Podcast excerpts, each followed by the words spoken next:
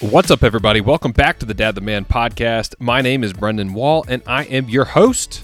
And I'm so excited to welcome you to the show, welcome you back to the show, whether you've been here before or not. Thank you for tuning in. Thank you for supporting our mission here at Dad the Man. So, we talk about a bunch of different things here on the show. We talk about marriage, we talk about fatherhood, we talk about personal development, we talk about health and fitness, and we talk about all these different things, these different skills that we need to be great at what it is that means the most to us, which is being great men, great husbands, and great fathers. We talk about the ups and the downs through all of it. We talk about the struggles and balancing all these different things, the responsibilities that we have, the the privilege that it is to be able to lead a family. We talk about all these different things, the ins and the outs. And I'm so excited to have you here. Thank you so much for tuning in. I know you could spend your time doing anything else, listening to anything else. There's a million other podcasts you could choose from, but you've chosen to tune in here. My goal is to give you the best return on your time as I possibly can.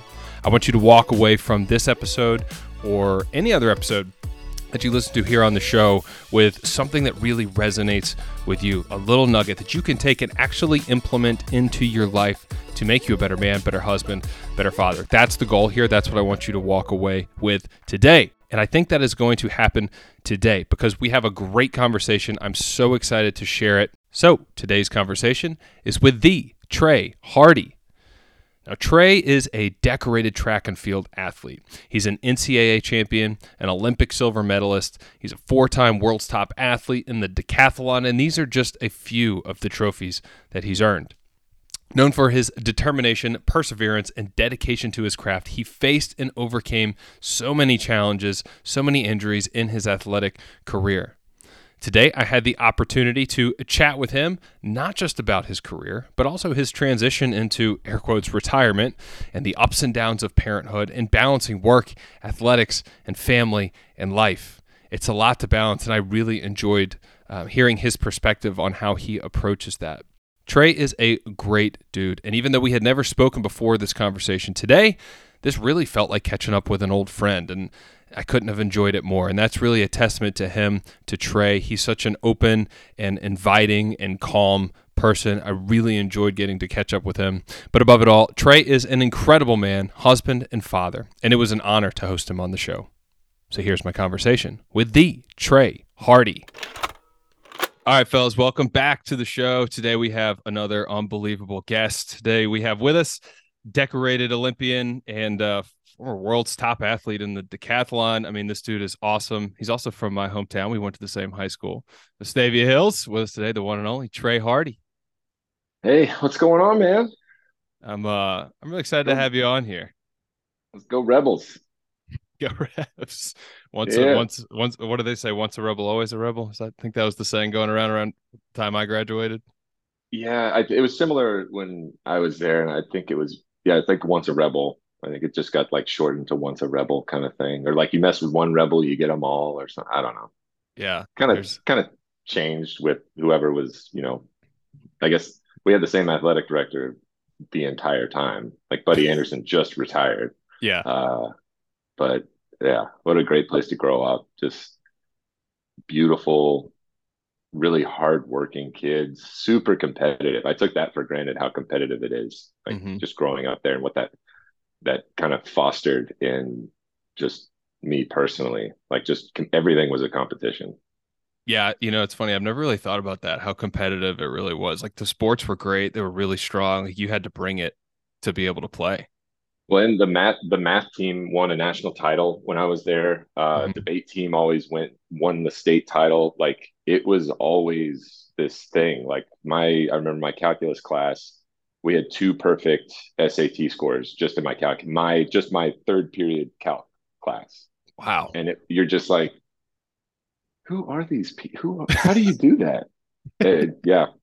So there was all of that just driven kids, and it wasn't like a neuroses. It wasn't like these kids just like sat down and did it. It was just it was kind of you were just doing the normal thing like it, it was normal to to perform really well i think I was like in the bottom. I was just above like the 40th percentile of my graduation, mm-hmm. my graduating class, and I had a three eight. like I isn't that nuts? I yeah, like I would not have gotten into to the University of Texas coming out of high school. I wasn't I wasn't smart enough. It was just crazy.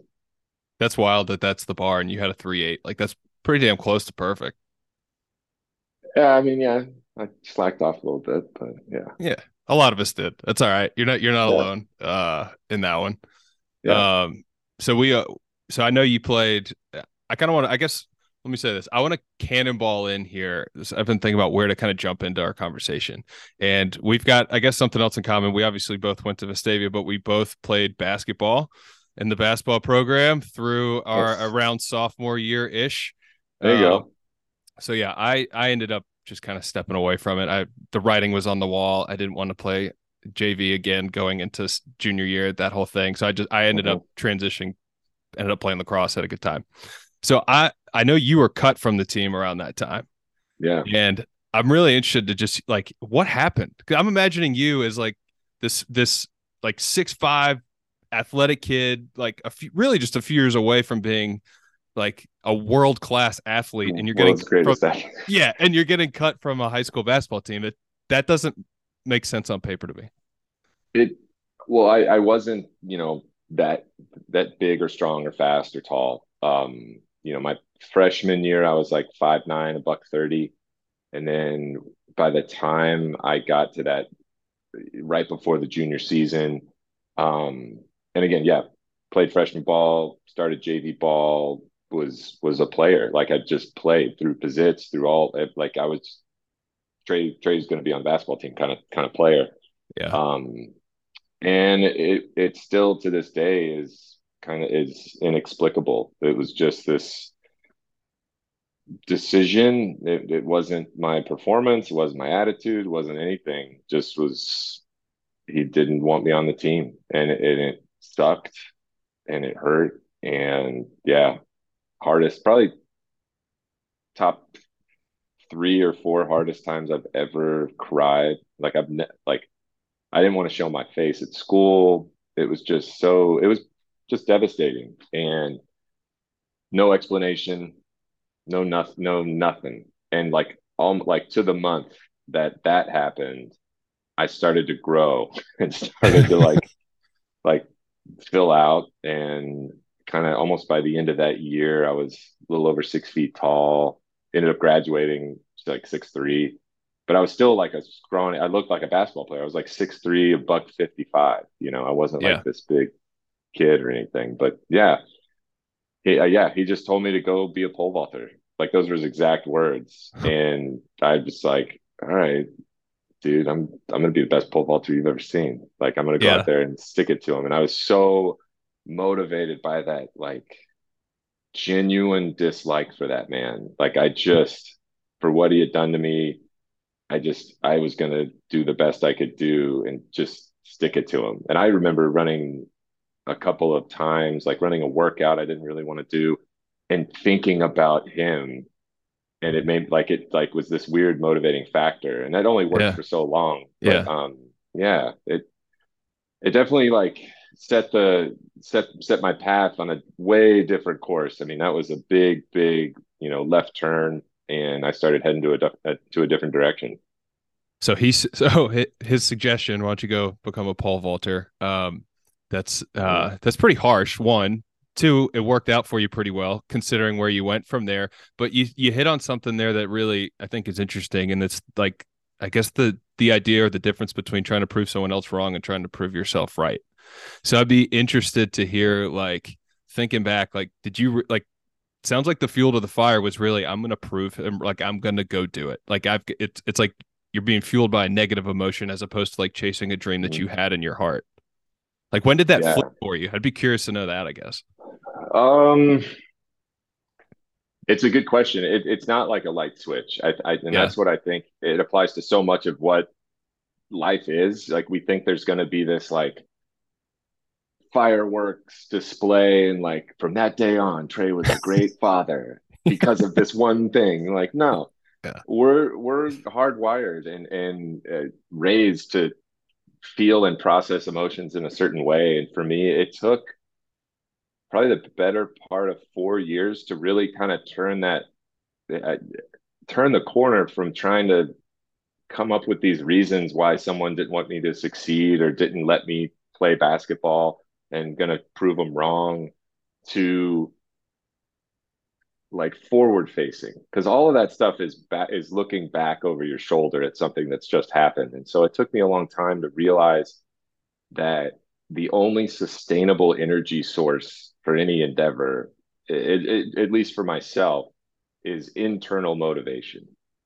And so I, I over that time period i just be, kind of became addicted and obsessed with track and field you know i just pole vaulted in high school and then messed around with some other stuff after I had signed my my big old book scholarship to Mississippi State. Um, and learned like, wow, you know, like all this stuff is really cool. Like this is really fun. And you know what the best part about it is is no one can take this away from me. Like no one there's no judge, jury, coach or anybody that can like subjectively say that wasn't fast Mm-hmm. Like you're fat. Like we have we have video and laser timing evidence that you're fast. yeah. Like the bar the bar stayed up. You made it. So no one could take that away. So that like objectivity of what that sport brought, um, I think really really filled a hole in my life that even to this day I cannot stand referees and like officials make like changing the outcomes of games on missed calls or made calls or I like it just it's subjectivity.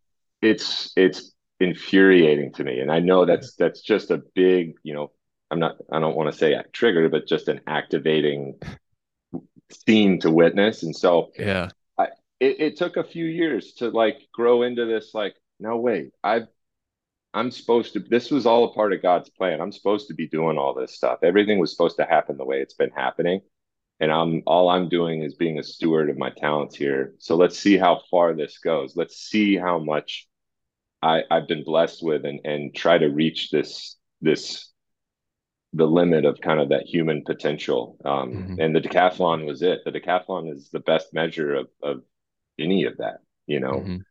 Running, jumping, and throwing, and and just discipline and mental resiliency and all the everything that would encompass a, a, phenomenal athlete. Like I was, I got to test that every day of my life, and so it, I just started to consider myself blessed to be in a position to do it, and then sought after the great, the best coaches I could in the best environment. Led me to Austin, and then it just became. I think after like the 2004 Olympic trials, I, I had never wanted to go to the Olympics. I thought I, w- I would go to the Olympics when I was a little kid in like soccer because we had the World Cup and we had Atlanta and Birmingham hosted all the some games from the Atlanta Olympics and mm-hmm. that was what I was into. And then I knew I wasn't going to play in the NBA. I thought I could play in college for basketball, but I had never had that like Olympic dream uh, till 2004. And then that's kind of where all of the external stuff was just gone because I got to line up against these heroes and these guys who had been there, done that, won medals. They were the best athletes in the world, and I was racing them, and I I beat them, and I was like, oh, okay, I can beat these guys. It's yeah. just going to take time. Okay, all right, let's get back to work. Yeah. You know? It's in, it's interesting to think how I guess that that flipped for you over time, and it, it sounds like there was almost like a passing of the torch of maybe where you were getting your validation from. Like as a high school kid, like you kind of have to get it from your coach because he makes the decision of whether or not you get to be on the team, and uh, it's super interesting. It makes a to- like a ton of sense to me that, like to your point about, you know, there's a timer, there's a laser, the bar falls or it doesn't, there's there's no subjectivity. It's a hundred percent objective, and you get the chance to go out there and prove it one way or the other. Like it, there's nobody that can dispute the fact that you ran faster or mm-hmm. slower. Um, I'd, I'd yeah. love to I'd love to go back just a little bit talking to. Uh, I'm thinking about you being there. You said it was one of like the hardest times you've ever cried, and I'm imagining, you know, I I can relate to that in some regard. I didn't get cut like I said before, but basketball was my life, and I was I was basically told to quit. Was kind of the best way I could put it. Very similar. Um, I'd love to know how your parents handled that, like what that was like for you with them. And I'm thinking about that now for anybody sitting at home with their kids, maybe watching their kids have a dream that they're chasing, and maybe it's not working out the way that they thought it was going to. I, I it seems like th- like you had the right people in place to like you said just make that transition emotionally over time i'd love to know how your parents handled that um it gets the, the details of all of it gets fuzzier as we we move on. But they were they did a, a masterful job of just holding space for that that pain. You know, they didn't get upset for me. They didn't, you know, shake their fists at the the institutions or the coach. We ended up they ended up meeting with the coach because they true they just didn't believe me that I hadn't done anything wrong. They're like, there's no because it didn't make sense. So they yeah. met with the coach and came out of the meeting. We're like, yeah, I mean, this is just it's his decision. There's nothing we can do about it. But held space for me to be sad and me to be upset. Like there wasn't any like, come on, you know, it's not that big a deal. Like life's gonna go on. Like they just let me be emotional about it and let me work through what I needed to work through. You know, the only thing that they really did that made me do was go to school. Like you are not I didn't want to I didn't want to go to school the next day. Yeah. And they made me go to school, which that was the hard that was the hardest part just doing it that first day then the second day gets easier and then easier and easier um and just help me move on to the next thing you know like big big family of faith. And and there was a purpose and a design to what was going on that we didn't understand at the time but we knew that eventually we would see the grand design and see why this is happening. And we don't have to understand it now. We just have to trust and have faith and continue to to move through whatever it was we were moving through you know and yeah. not try to lash out um not speak ill over anybody to not you know there, i think there's a quick tendency um especially now i mean thankfully social media didn't exist in the year 2000 so or this was 01 maybe no 2000 yeah. um so it just that that was what i remember from that that experience and that event. And that's even it, it really does speak and and provide countless lessons to just even young kids for me now just being able to hold space and let them feel emotion recognize emotion and be able to work through it and, and validate their own experience. Like and just hey you look really sad. Is your heart really sad right now let's talk about why your heart's sad. Like this that that kind of stuff. Um mm-hmm. uh, and that's so hard. That's so hard to do. That's something i've been wrestling with big time recently. It's like with you know six year old four year old we're really in that stage where it's like we're parenting. Like there's no babysitting at that age. Like you're parenting mm-hmm. and um you know it's like you know sitting around the dinner table or getting ready for bed and there's an outburst of you know big brother hits little brother or somebody says something very disrespectful or is you know super ungrateful for you know maybe mom made dinner or somebody gave him a present they're ungrateful for it. And it's like okay how am i going to handle this? Am i going to just immediately jump in and like course correct and say hey the behavior's wrong or am i going to have the the patience to like take a beat, take a breath, and try to figure out what emotion is underneath that behavior that's causing the behavior to happen, and then allow, like, get to that, teach them how to handle it and go through it. And dude, I've been failing at that so hard recently. It's like coming out of Christmas yeah. and stuff. Like, oh man, it's been tough. Like, mm-hmm. bring me into that moment, I guess, like with you and, and your kids. Like, what does that look like for you? Whew. I'd I'd like to think that I'm getting better in those moments. Um, my wife is like could teach a master class, although I don't know that she could teach it. It's just some innate ability she has. She's like, just do it. I don't know, just do it. I'm like, please help me. um, yeah, just be I, a wizard I, with the kids. I've had to unlearn a lot of my like a lot of what has made me successful and that like competitive behavior, discipline, all the things that I want in my kids.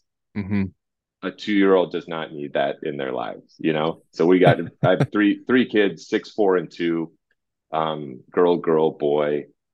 And uh, I always, my, my initial reaction is just to buy myself some time and go the Socratic route. And so just asking questions about like, Hey, what, what's going on? Well, why, why does that make you sad? What do you, what do you think we could do to help, like to help? What mm-hmm. do you mm-hmm. need from like what do you need from me? Um, just getting in that that mindset to get them to talk about their feelings and recognize those feelings, whatever they are. Mm-hmm. Like how how would you feel if you worked really hard and made us all dinner, but then mom didn't want to eat it and she threw it in the trash? Like what would that feel like it for you? Just get like trying to ask questions more so than like telling them what to think or do. Yeah. Like tell your mom thanks right now. Yeah. Like I don't think like just in my short time being a being a dad, that's I don't get results from that. I think you just get, you know, you get a you get a push of equal equal force in the opposite direction. Yeah. And so I I my my jump to is just full Socratic discussion and just trying to ask them questions until they they can kind of sort things out yeah. uh, on their own. Yeah. Yeah, I um I like that approach. What sorry, what were you gonna say? I, I was just gonna just that, and then every other time it's just a tantrum, and there's nothing you can do about it. And so we just try to remove that tantrum child into a separate location and ask them to say like you know when you're ready when you when you've calmed your body down and you're ready to talk and come back please come back but mm-hmm. right now we're going to put you over here it's not time out it's just you need to sit here and, until you can calm down and and and talk with us you know? Because yeah. i as i that's the one thing i don't i don't fight those things anymore. I used to like try to fight it and like what is like come on let's figure this out. Like what's going on? Talk. Use yeah. words. Yeah. And now there's just placing it in a different location until he or she's calmed down and then we can talk. Yeah that's uh that's that's super helpful. I mean, trying to try, yeah, trying to stop a tantrum mid tantrum. I mean, you're trying to stop a tornado mid tornado. It's just not. Yeah. It's, it ain't, it ain't gonna happen. It's just it just doesn't work. Yeah. I've been thinking about this a lot recently. Like I said, I've been I've been failing a lot in this in this department. I've, you know, we've been in the. I told you we just adopted twins. Sleep ah. sleep is damn near non-existent, and like the fuse has gotten short, and I've caught myself, and I've had to kind of work through this. Um, because I have, you know, get short on time, you get stressed, and it's just like, just eat your damn vegetables. Just, you know, just sit, tell your mom thank you to the example you used before. But I've been journaling through it and thinking about it. And recently I've been thinking about it through the lens of like almost like a salesperson. Like I've had a short role where I had some exposure to sales. And one of the things that I found a lot of success with in sales is like no matter what somebody says, you have to like meet them somewhere and have some common ground, right? Like if you can agree with them first, then you mm-hmm. can walk with them through a sale as opposed to like reaching over the counter and trying to take their money from them like a like a hard closed sale might go. So I've thought about that with my kids. I'm like, oh, okay. What if you know they come to me, they say whatever. What if I just agreed with them first, and then sat mm-hmm. next to them and said, how can we, you know, how how can we get from A to B from here? Yeah. And that's something I like it's I was it's funny we're talking about this now. I was talk I was journaling through this like last night, so this is very fresh. So I'll, I'll hopefully can report some good findings here as I put it into play in the field over the next couple of weeks. But it's kind of it's it's just been top of mind for me lately. Mm. Yeah, there's definitely going to be plenty of opportunities for you to practice. Uh, but yeah, I like that. I feel like my wife has done that a few times with, I mean, specifically kind of with food. Like, oh yeah, you don't like whatever whatever vegetable A, whatever it is. It's like, yeah, uh, I've I've still really struggle with this with vegetable B. Like that one, I I really can't I can't eat it. But you know what? I always try because some sometimes it just clicks, and sometimes you like the way that it's cooked. So yeah, that that's usually how we get them to try. You know, like that kind of stuff. And then, um, the other thing that just clicked when you said that was, I oh I'm really bad at like saying what the what book it was or where it was. Oh no way. Got it on Here hand. Bam. This growing is, up again. This is profound and unbelievably helpful, but it's kind of a step-by-step guide on how to reparent yourself and in doing that seeing yourself and your kids um, mm and so if i'm ever like very very stuck and it's hard to do this in the moment but if if i can remember it's always i just picture myself down there as them. Like and how would i as little bitty bitty kid version of myself how would little trey want to be parented you know back 30 years ago? What would i have needed? What would what would have felt good for me to hear from my mom or dad you know? Mm-hmm. and that usually softens the edges enough to like bring the the blood pressure down and and kind of start from there. Yeah. So for anybody anybody didn't hear me say that that's the book growing up again. I wrote that down. Mm-hmm. uh, that's for sure going on the the instant read list. And then the sub the subtitle parenting ourselves parenting our children. But it's really really good. And it does a good job of just defining things. So like i'm a big again track and field like very segmented bucketed kind of learner and just mm-hmm. being able to define a lot of different parenting styles and um, what really i mean they do a good job of actually clinically defining abuse you know and abuse is not just like the major stuff that is that's harmful and illegal like it can be your body language there's abusive like the way that you talk. You don't have you don't have to yell or curse, but like some of the comments and that kind of stuff, and it just very eye opening. And then when you think about that, and then put that on top of like, what if? Let's think about myself as that as this little kid. You're like, I, yeah. well, I, I definitely don't want to abuse this kid because it's me.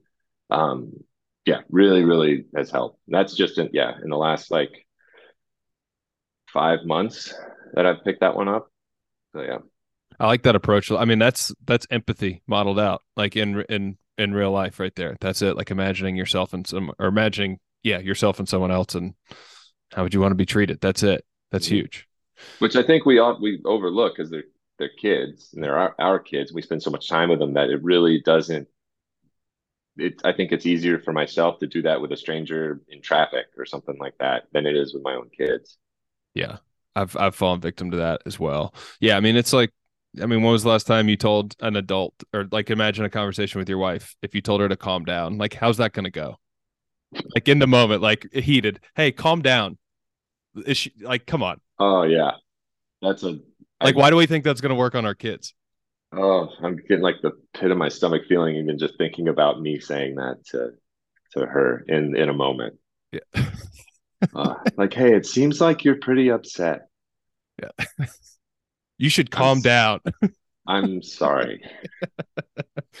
uh yeah, so just want, wanted to mention that that's that's uh something that just came to mind. Wanted to highlight that that uh yeah, I think it's it's the same thing though, you know. Whether we say that to our wives, say that to our kids, it's just it's just uh it's just not gonna not gonna work. Um you, you said something before I want to circle back on, and you were talking about like some of the traits that you have that led to you achieving like such high levels of success in in sport and like I guess trying to not put that on your 2-year-old but like you also want them to have that drive and that spirit and that edge to compete to show up to be great but also I know there's you mentioned there's some unlearning that you have to do to also maybe just find like some peace and some happiness along the way. I'd be really interested like having been somebody who has quote unquote made it like you you climbed that like you world's greatest athlete that's that's pretty damn great and then now being in a position where you're you're parenting children like well, how are you approaching that with them? I guess like i'm so interested to know like is it was it worth it to do that? Like are you having to unlearn too much? Would you advise them to do the same thing? Like i know that's a that's a big loaded you know sprayed question but i'm interested. The the one thing that and it it definitely is it carries over and i'm not sure if it's a learned a learned behavior or if it's if it's innate but the the perfectionism and mm-hmm. sometimes focusing on the negative a little too much because i mean when you get to that at, at least athletically when you get to a point you don't really celebrate a lot of the small things anymore. You're just trying to fine tune the top top 0.5 you know last little percent. And a lot of times the only coaching you receive is negative. Like yeah like hey that you know the angle that you're coming in at is just way way too shallow. You're gonna have to bring that up. Mm-hmm. not you know profoundly negative but it is a corrective thing. And it just the need to try to continue to strive for perfection um doesn't just yeah it never just stopped at at you know on the track. Like it's something that i brought home. It's something that i brought in. I went and I got my master's, um, and I, I brought it into that. Um, for the first time ever, I was like an actual good student because it had just I had had this decade of like practice at being disciplined and and trying to yeah trying to be perfect you know trying to mm-hmm. win and be perfect and then it it was the same with kids and there's no answer you know like no one's written the book you know no one yeah. has figured it out um but there are best practices. And so not wanting to put that on my kids and i can see it. And then even now my my oldest will will stop things really really early if actually oh it's not there. I don't know where it is. She started coloring a picture and in the first little part of the rainbow some some of the red like a little tiny thing went out of the lines and she was she's like i need a new one. I'm like what are you talking about? Like that that perfectionism mm-hmm.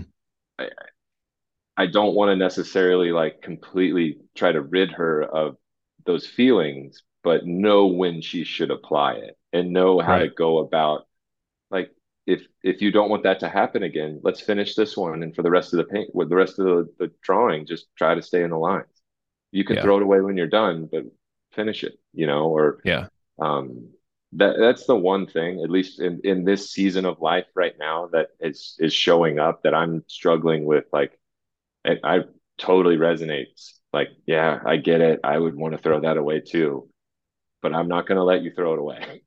Like we're gonna we'll finish it together or we're we'll get through this um but that it's not healthy all the time to be that like neurotic that you're going to start over anytime it doesn't go your way because then mm-hmm. you end up with this kind of quitting mentality you're not going to finish what you start and you're not going to learn what struggling through something really is mm-hmm. and i mean just a short time ago she learned how to ride a bike after us just kind of begging let's go practice riding your bike. Let's go ride your bike. Let's go ride your bike. And she had had a couple of times where she's learning and, you know, the training wheels are off and she just fell a lot, mm-hmm. like a lot, a lot, you know, um, to the point where she didn't want to try anymore. She's like, I yeah. don't, I don't, I'm okay. And she would kind of hide it and disguise it. Like, no, I don't want to ride my bike today. I'm going to go uh, swimming or I'm just going to go kick the soccer ball or do something else. And um, I think that was her first, the first time for her we we kind of made her continue to try.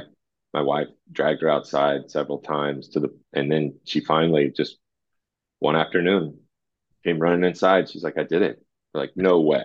And then so we just kind of on in like a debrief, kind of reminded her of how how hard it was and how many times she failed and how many times she uh, got back up, how many times she fell, scraped her knees, was was super scared at the top of the little um, hill in our yard because we made her learn on the grass so it would be easy to fall.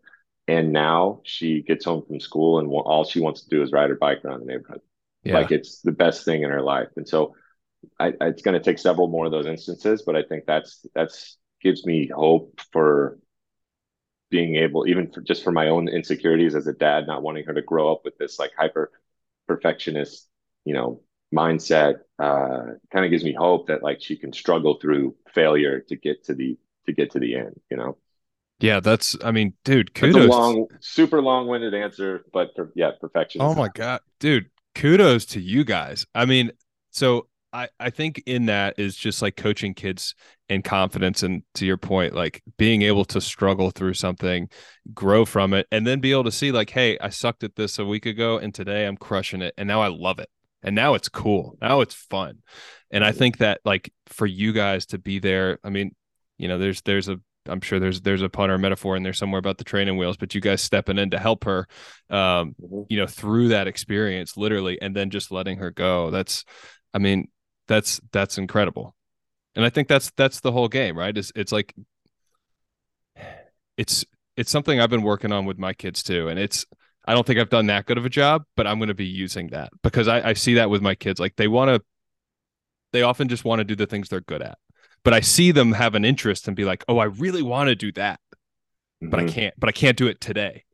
But I want to be able to do it tomorrow. So it's being like hyper present to be able to re- like pull them out into that position and c- encourage them out there. And I think that's the difference in like, you know, you talk about being being in it, being present as a dad, not being like drifted off into outer space thinking about work emails and stuff all the time. Like I think that's the difference is being able to be present enough to handle that moment the way it needs to be handled.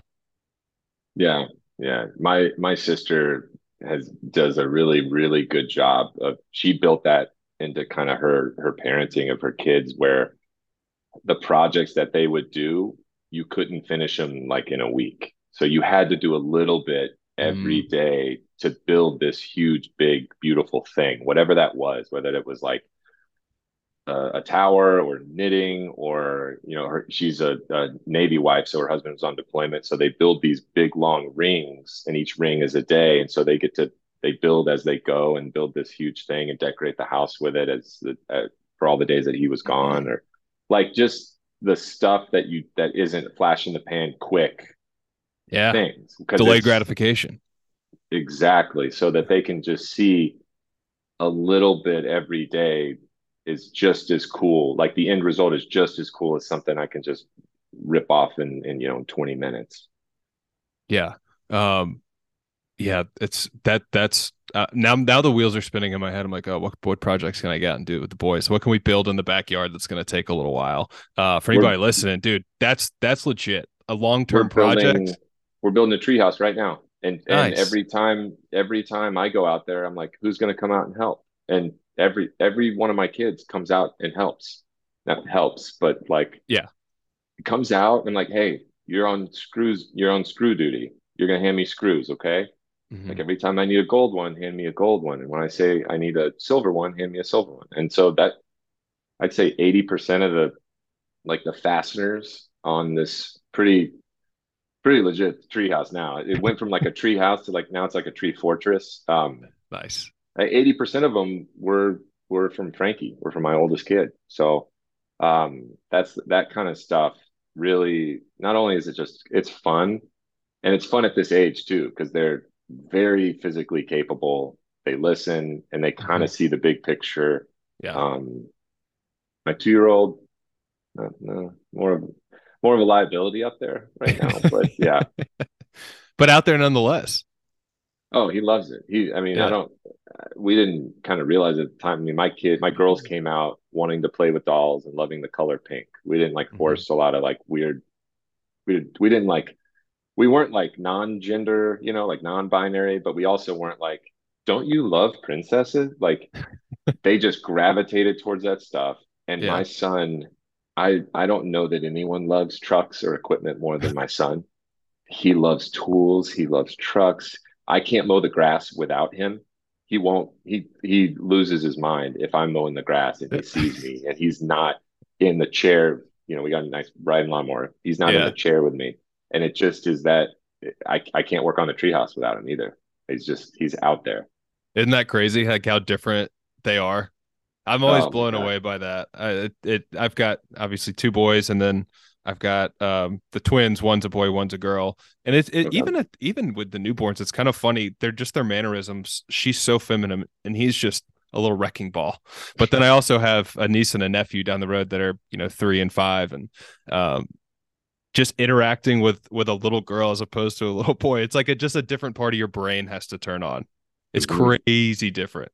Yeah, I'm doing kind of the opposite. So I, we went girl girl. So we've got these two beautiful girls, and they're awesome. I mean, they're we're waiting for the they they kind of ebb and flow between best friends and like mortal enemies, you know? Oh yeah. Oh uh, yeah.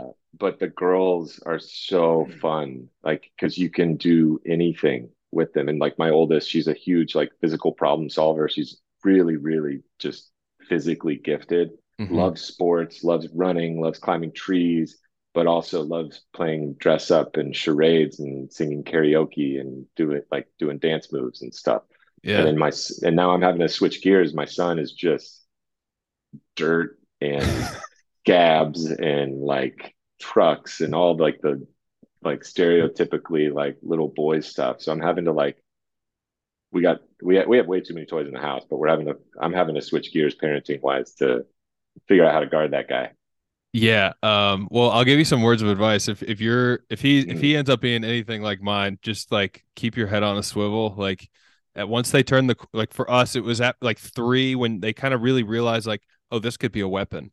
oh, I could hit dad in the nuts with this. Like they do with pretty much every opportunity. Like I come in from oh. Most days and there's either a Nerf gun pointed at my face or there's like my my middle son is just wild child. He'll come in with like a stick from the yard and he's just trying to like beat the shit out of me with it, like in real time as I'm walking in. Uh, they're violent little oh. animals, man. They're violent little animals. They're so fun though. And that's what we got to figure out soon. Yeah, sooner rather than later. Some kind of like outside outlet for them to like target practice before they get inside. Yeah. Having the uh having having an outlet for them is uh is le- is legit for sure. Um so I want to step I guess step this conversation towards your transition away from sport into you know really leading a family and and raising kids and we've kind of we've kind of talked around this i guess a little bit through the lens of how you're parenting your kids with you know through some of those traits that led to your success and how you're handling that with them i'd be interested to know what that transition like was like for you i guess like i'm just imagining what it takes to be the best in the world like just using my imagination because i don't know firsthand obviously but there's got to be some gears that you got to turn off and I'd imagine there's like some sort of personal rebranding and some things that are maybe a struggle to let go of. But I know it takes a different set of skills, maybe aside from that, to you know be patient enough to raise kids. So talk to me a little bit about that.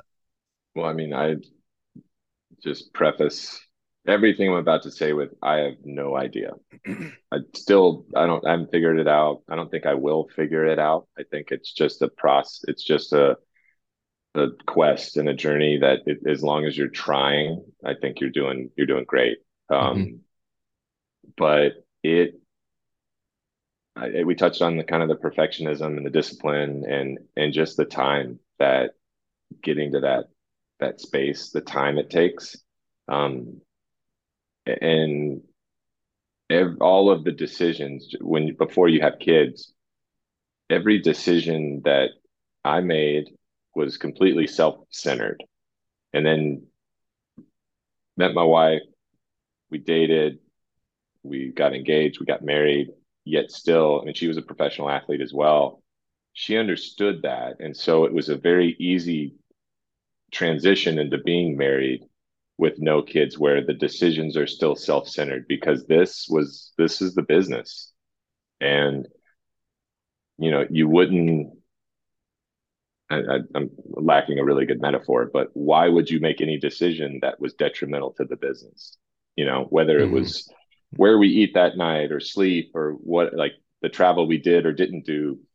Um, they were they were very easy transitions. There wasn't a lot of adjustment, and then um, we had our we got pregnant. We and we had we family we planned our the family and we planned like, hey, let's try to you know start having kids here and then hopefully we get pregnant by here and then we can we'll we'll yeah so my last year of competing we got pregnant with our first child um she was born in the middle of my last season and i for the most part was just not there and like just not there like i i was there in the mornings kiss on the head. I'm out the door before 6:30 so I could get to mm-hmm. the the weight room and do my my rehab and do all the things I needed to do just to be able to perform. Um, and then change my schedule a little bit so that I could be home earlier. And then was uh, like my wife for the first eight months of my daughter's life. She slept in the room with my daughter so that I could get a good night's sleep and slept in our bed. So I missed all the you know, I mean, over the weekends there were some, but I missed all the midnight feedings and all that kind of stuff. Like my wife just said, I got it. You got to sleep. Like if, if I don't, if you don't sleep, you're going to, I mean, that's, you're not going to make it. Um, and so again, still didn't have to transition, still didn't really get into any mode of that much sacrifice, if any at all. Mm-hmm. Um, it helped me continue my career. I mean, it helped me do some amazing things in the last year of my career that I thought my body wasn't able to do anymore just because of pain and injury and stuff.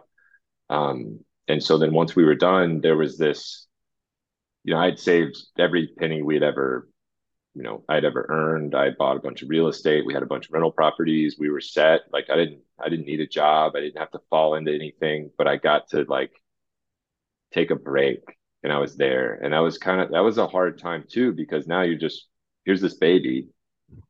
I'm like, okay. What do we what do we what do we do while it's awake? Like what do we, you know? Um, yeah and I was around. I mean, I wasn't like an absentee father. I was just made the decision to to work versus being there. You know, like ten yeah. out of ten. Um, and so didn't know really what to do. And then got contacted out of the blue for this um, MBA program that was in Austin. The the head of the the program was an old UT athlete, who's a swimmer, uh, Garrett Weber Gale, couple time Olympic gold medalist, like just rock star human beings, just a great, great guy, great dad, good person. Like if he said it was a a cool like, hey, you should look into this. I think it's you'd be great for it. I, I took that very, very seriously. So then I ended up, you know, a couple months later, stepping into a, a highly competitive, very time consuming MBA program. And it was just something else to kind of distract me from like what am I going to do with my life now kind of thing. Mm-hmm. Um, in that time, uh, we got pregnant with our second. Um, and the f- last five months of pregnancy, it was a full on, like, I'm not joking. I was working either in, I was either in class or working or studying for this program anywhere from like 105 to 130 hours a week. I was wow. sleeping three to five hours a night, just kind of depending on where you, where it hit me. But it was the most time consuming and like crazy period of my life to date. It, it was just an incredibly difficult program. And um, I graduated and I kind of mentioned it earlier, but I knew that I was valedictorian because I just had put my mind on this, this one thing and I was going to, it was I was going to do my best and my best was going to be good enough. I just knew because that's how like that's how I've come to find out most things in life work, you know, like that delayed gratification and putting in time and effort. Um, and then a month later we had our second kid.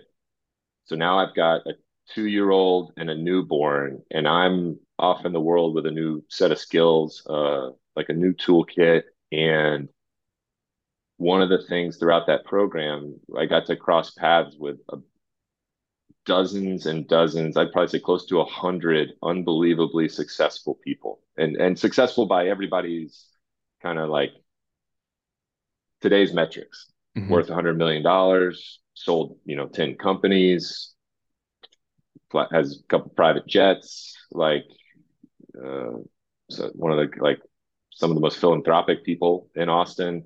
And all of them had the same exact stories I and they all said I could have done what I did and spent more time with my kids. And there's no time, nothing buys you more time. You can never go back in time to spend time with your kids. And from zero, and they all said about like, you know, zero to seven or zero to 10.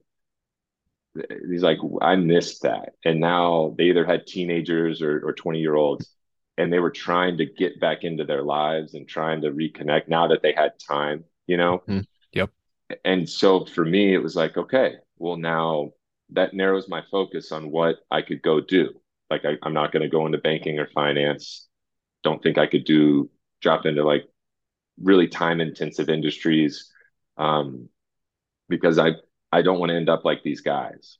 And I'll, I'll take the pay cut. I, I don't care if it's an extra zero or whatever it is. I I want to at least be there. Even if I'm a bad dad, I still want to be there because that's the one thing that they'll remember.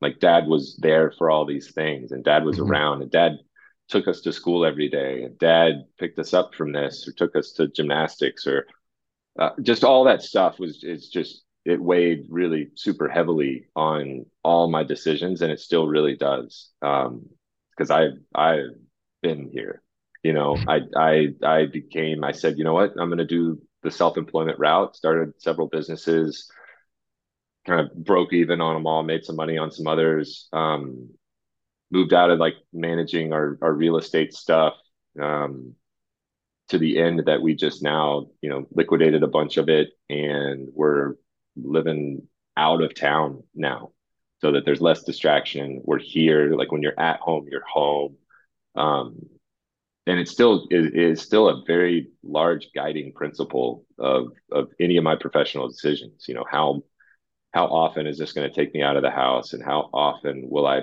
miss you know taking the kids to school? How often will i not be able to pick them up you know at 3:30 um, from school? And that's that's kind of been that that journey out of out of it. And it's been a really it's been a struggle to not I think I only know like one mode, and that's that's hyper focus, all in. You know, if if something's not adding to this performance, it's taking away. Like very yeah. binary. Um, and so it's been a real personal struggle to figure out what the next career might be. Um, because I know what it feels like when it's right. You know, mm-hmm. I know what it I know what it feels like to be on purpose and to be doing what you love. And I know that that feeling here. I know what it's like to wake up feeling that. I know what it's like to go to bed. I know what it's like. I just to be on on purpose. And so I've tried to be uh, patient and not jump at everything that's floating by. Um, and yeah, I'm still still trying to figure it out. I'm in a really good spot right now, and we're about to start this kind of new season. At a, I got a new job, and we're trying to we're this next five months figuring out the balance and what that looks like weighing weighing if that all right is this helping our family more than it's hurting and we're kind of we'll, we'll figure it out. But i'm just trying my best not to uh, say like okay this is it. This is the one like this is going to yeah. be it you know? Yeah. Why do you think we as uh i say we just as as men as guys generally tend like you ask any any like i'm thinking of the guys the you know 100 million guys 100 million dollar guys that you're talking about with you know very successful guys and they're all trying to jump back into their lives later on i bet if you asked them any point along the way like hey list your priorities for me they'd probably put their family first. And i think most guys probably would. They would say that or they would think that that's the priority but if you look at their time like theirs obviously that wasn't the case. Why do you think we do that? Like why do you think that's the do you think that's like our hardwiring? What do you think that is about us as just as stereotypical dudes chasing something, not doing or not, I guess, pursuing what we would consciously say is our first priority? I, I, my first reaction is I don't think that they're wrong. I, the guys that all went out mm-hmm. and that I, even the ones that I'd spoke to, that it's that started companies that, you know, sold widgets or had consulting firms or whatever it was that they did or drilled for oil, they weren't doing that out of some like, I need to do this. There was there was a, a paycheck that was tied along with it. And to them, taking care of their families was providing them a place to live and providing them with everything they'd ever want and need and an education and making sure that no one was going to stress about where the next meal was coming from. Mm-hmm. And there's a lot of fear involved with, well, if I don't do that, am I still being a good father? If I if I'm not going out and working really hard for my family, does that am I still doing my my duty as as as a man or as some what what I think everyone had a different experience growing up. Um, mm-hmm and I think my parents were the of the ilk that you worked really, really hard. You know, the sun up to sundown, worked really, really hard in order to provide, you know, everybody's hierarchy of, of needs. And if that meant going to an after school daycare or having a babysitter or whatever that is, that's kind of what happened. Um, but I think everybody's experience is a little different. And so the guy, the the men that went out there that were hustling that didn't see their families as much as they could i think still believe that they were providing you know in those moments that i'm being a good father by providing for my family kind of thing mm-hmm. um, but there's a lot of fear in in stepping out and doing it the other way and saying you know what i'll I, I can take that meeting tomorrow sorry or sorry, I can't make dinner tonight, guys. I'm gonna have to postpone or cancel or can we just do this on a phone call or something just trying to find the alternative so that you can be home for dinner with your family or bedtime or bath or whatever whatever that routine is um, there's a lot of fear i think if if you don't do this then i might miss the deal or i might uh, you know I, i'm gonna they'll look back on i might not get the promotion or i might not i don't know and it's still something i don't think there is like a right or or wrong answer yeah um, I mean, I feel that. I mean, dude, I, I really appreciate you framing it in that way. And and I'm I've kind of swung, I guess, more back towards where you were going with that. Like I'm I'm 31 and I've not made it financially. Like I I do well and like I have a good job and everybody's comfortable, but I know that like consciously I'm leaving some margin on the table professionally of like what I could accomplish because I do say no to some of those things. To you know go go coach little league you know what i mean? Like i'm coaching little league period and i've put my foot down on that so there's things i miss at work. The reality is i leave that margin on the table at work because the person sitting next to me is not. So i can mm-hmm. it is scary because like I, I do you know I, I have that thought like it's it's hard for me to kind of i guess auto cor- correct back away from that default and my i guess in my own head i've just tried to think you know I kind of look at it like a season. You know, my kids are only going to be little once, and you know, God willing, I'll have a chance to to pursue. I'll I'll have I'll have the chance, hopefully, to pursue that extra margin that's on the table now professionally. Later on, my kids are a little older and they don't really give a shit about hanging out with me to begin with. That's kind of the that's kind of the approach that I'm taking. But there's there is you're right. There's a lot of fear in it, and that's that's hard to do. But I love the way that you frame that, saying like you know they're not wrong. And it's all well intentioned. And you're right, everybody's got a different background. Um, but yeah, I kind of fall into that to that other bucket, and it's I don't know if it's right or wrong, or if it could be right or wrong, but it's there's definitely some fear in it.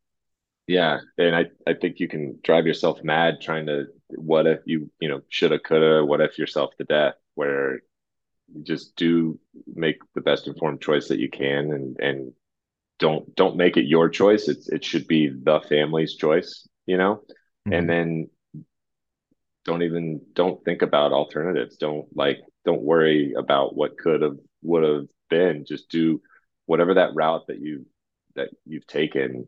Do it to the best of your ability because if you're not doing that then i mean that's wrong. Yeah. That's that is where you can you find yourself in a, a shame spiral and kind of guilting yourself to death where you maybe you've chosen to do the extra stuff at work in order to have a family vacation in the summer or do something mm-hmm. like that. And if you're not giving it your all you're just and you're looking back on it with nothing but regret you're that's that's poor fatherhood right there yeah. Yeah i've in my own head i've boiled it down to like stewardship of my time and how present i could be no matter where whatever i am deciding to allocate my time towards like trying to not be the guy who's at home worried about work or at work worried about being at home just like being there wherever it is being there and and soaking it up and you know going all in on whatever whatever that looks like to your point uh it's hard out here man i'll tell you what you said yeah. before nobody's written the book on it damn so i wish somebody would uh, maybe after this after you can compile like a couple hundred shows just take the like you could just take like top comments from each show and you got a book yeah. right there. There we go. There we go. That's we'll put it. it. That could be just my first. Like a, uh, give me a producer credit on that, then. There you go. Hey, hey, you'll be in the book one way or another. There's a, there's a lot of gold in this, dude. Uh, this is awesome. Um, well, I want to be respectful of your time. I told you we got two questions I asked just about everybody that comes on the show, so I'll go ahead and move into those, and then I'll uh, I'll kick you off here. Uh, so first question, and only caveat is the answer to this question cannot be your family, but besides your family, what are you the most proud of in your life so far?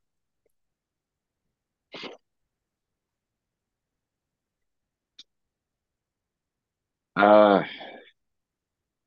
goodness really, I mean, besides, I think, uh, yeah, off the track stuff. As a young kid, I just, I think I got really, really lucky, and I, I took advantage of that opportunity. I think I just look, I can look back on every moment in my career and know that I got uh, the most out of my body. You know, there, I, I can't, I, I have no moments where I would look back and say, oh man, I wish I would have done this harder or better or whatever. I just, I'm really proud of my younger self for giving everything like the, the old college try and, and not really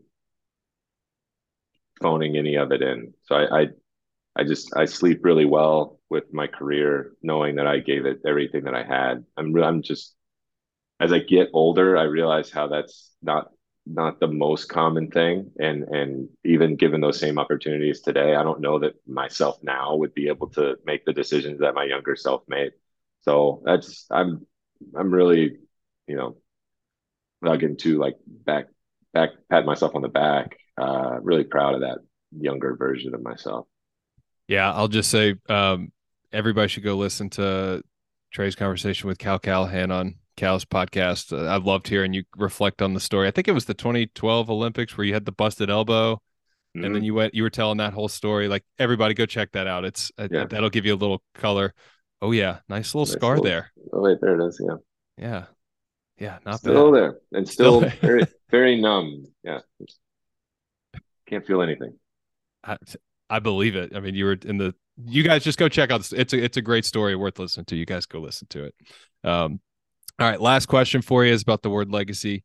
Um, there's a lot of different connotations to legacy. We talked about, I think, some of those a little bit before. It's maybe it's generational wealth, maybe it's names on buildings, maybe it's security, whatever that may look like for a lot of people.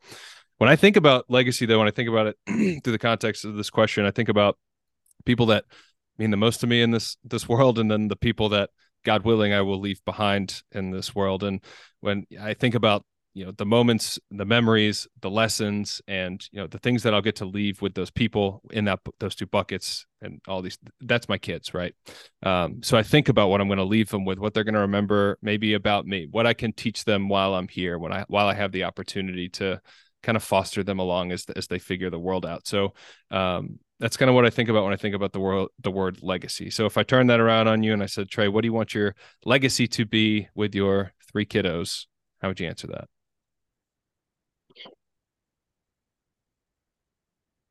I I I try to. It's a it's a good question. I try to shape what I what I want my kids to remember about me with how I remember my my stepfather that passed. Um, he he died in 2013, and shortly a couple years after, we unearthed letters that he had written me that I don't believe that he had ever given me, but were these thoughtful uh, letters of just stories from when he was a kid and like the lessons that he wanted to pass on to us. And and then the way that i remember that that man was just how disciplined and dedicated he was because he wanted he just wanted what was best for us. And not what he thought was best or anything like that. I just to that to that end every every so often i'll write my kids a, an email. So when they were born we all got their we got their names at gmail and every now and then her mom and i just write them letters like hey you were so good today. Here's what we did. And just we'll kind of talk about the day or we'll talk about like big life stuff like hey sometimes you're going to be forced to make decisions that you really shouldn't have to make or don't want to make. And like you know if you ever want to if you ever need to talk we are we sh- we want to be the first people you call. That we're not you there's no judgment there's no punishment there's no anything. We just want to be here for you because that's how our parents were for us and all. Just that kind of fondness um i think there's a lot of people i think that look down and look back at their childhoods or the way their relationships are with their parents and they're just there's a lot of like I don't know what I don't know if there's a word for it, but um, maybe like finger pointing, like in the way mm-hmm. like a lot of blame yeah. to parents for the way people become or whatever it is. Like what were the parents thinking? Or I don't. I just want them to just think back in my legacy to just be fond, you know, like just fond memories. Like I I have warmth in my heart when I think about my stepfather and that it's there's no one event. There's there's several. I mean, there's several that pop up seconds later, but like there's just such a fondness for his his goodness Um, he wasn't the life of the party. He wasn't like Mr. Socialite. He wasn't always Mr. Fun. He wasn't always that guy. But I have just such incredible fondness for his presence and who he was as a man and a, and a father and how he went about everything in life. And yeah, I, I never really thought about that. Um, yeah, and in in in death, it wasn't. It's not like this big financial legacy. He doesn't have a name on buildings. He doesn't have any of that stuff. But the to the, and to the letter, everyone that was at his funeral shared the same sentiments. There wasn't. He was just. He was frank. You know. Yeah. Um. So much. So, I mean, we named our first our first girl. No matter if it was a boy or girl, we were going to name them Frank. Yeah. Um. That's and amazing. so that would that would be the best. Yeah, that would be my just thinking about it, that legacy would be that of just warmth and, and fondness. I love it, dude. That's uh that's great. Well, hey man, thank you so much for making some time. I know you're busy, dude. You got you got kids all over. You got three kids. I know that's busy. That's a full house. And um, dude, I'm just uh super pumped we were able to connect. Just a couple of Vestavia alums hanging out. Um, where's the best pa- place for people to find you, follow you, learn more about you? Uh, I mean, Twitter and Instagram. You want to see a picture of my kids? That's pretty much all that's on uh, on Instagram. But I'm at at Trey Hardee on pretty much everything. Uh, haven't gotten into TikTok. I think I made like one or two of those, and then was kind of like, this is this is way too much. Um, but yeah, Twitter and Instagram pretty simple. And as you can attest, I don't really answer the, the messages. I forget to check those things for, like, for months at a time. But um, Hey, you we Yeah. got it. You get you can hit me But- back. but I will get to it.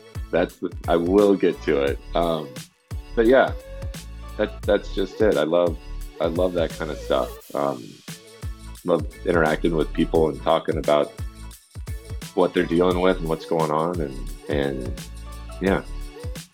Good stuff. You want to give a quick plug for uh, Feel Free? Oh sure, yeah. It's uh, I know you got it sitting there. It's a yeah. It's a nice. Here we go. Oh, there we go.